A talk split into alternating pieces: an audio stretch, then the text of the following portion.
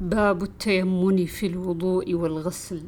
عن أم عطية أن رسول الله صلى الله عليه وسلم قال لهن في غسل ابنته ابدأن بميامنها ومواضع الوضوء منها.